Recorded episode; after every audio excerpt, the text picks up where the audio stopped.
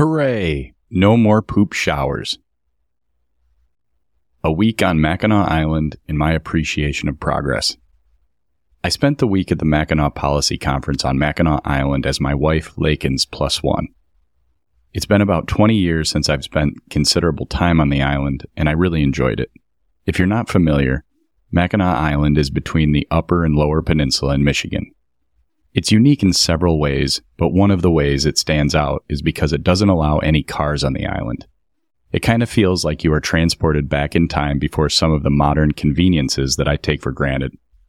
Although, with that being said, there are now several electric bikes whizzing around the island, and there is ubiquitous high speed internet. But one constant that most people notice about the island is the persistent smell of horse manure that is a unique but somehow pleasant aroma when you're on the island. That smell and trying to dodge manure piles in the road got me thinking about something. Today, we seem to be constantly told that our society and our generation is ruining the planet. We are regularly told about pollution, overpopulation, chemical spills, plastics contaminating the ocean, dirty water, oil spills, and on and on. It's downright terrifying. We are told that we need to use flimsy paper straws, separate our recycling from our waste, and pay extra for plastic bags because our actions have destroyed the planet for generations to come. From the way we talk about things, I am led to believe that we humans are a terrible parasite that is destroying the world. It sounds like things have never been worse than they are today, and that our actions are responsible for the current hell that we are living in. Maybe that is not the message that people are trying to convey, but it's the message that I hear. But is that true? Are we humans destroying the world and are things only getting worse? As I walk down the streets of Mackinac Island and dodge piles of horse poop, I am reminded of what major cities used to be like. Walking down a city street just a few hundred years ago was a very different experience. The street smelled disgustingly, and there were trenches of open sewage basically everywhere. If you were to step in a puddle or get splashed, it was most likely urine and manure that you were being splashed by. And that wasn't just horse poop and pee. It was most likely human, pig, and any other animal that was common in the city streets at that time.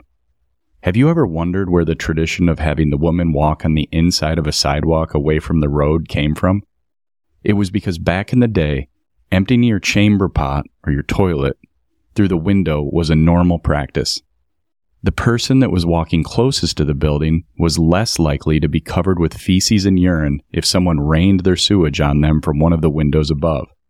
Since we didn't have modern indoor plumbing yet, people would poop and pee in a pot inside their apartment building and just toss it out the window.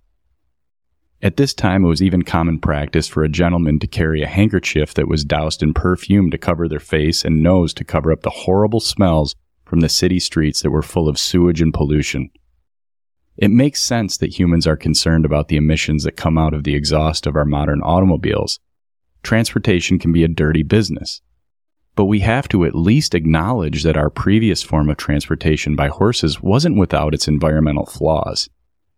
As I look out upon a beautifully maintained street in Mackinac, and I observe a worker meticulously sweeping up one of the patches of manure on an otherwise immaculate half mile stretch of paved road, I am reminded that we have done a pretty good job of developing systems to take care of our environment. It reminds me of how far we have come, and it makes me very proud of us humans. Undeniably, this doesn't imply that we should grow complacent or cease striving for enhancement. The improvements that we have made in our living standards and our environmental safeguards within our cities are primarily due to the relentless efforts of active optimists. These individuals did not merely stand by, idly hoping for conditions to get better. They rolled up their sleeves and propelled action, tirelessly working to effect meaningful changes. I'm not trying to imply that we should stop advancing.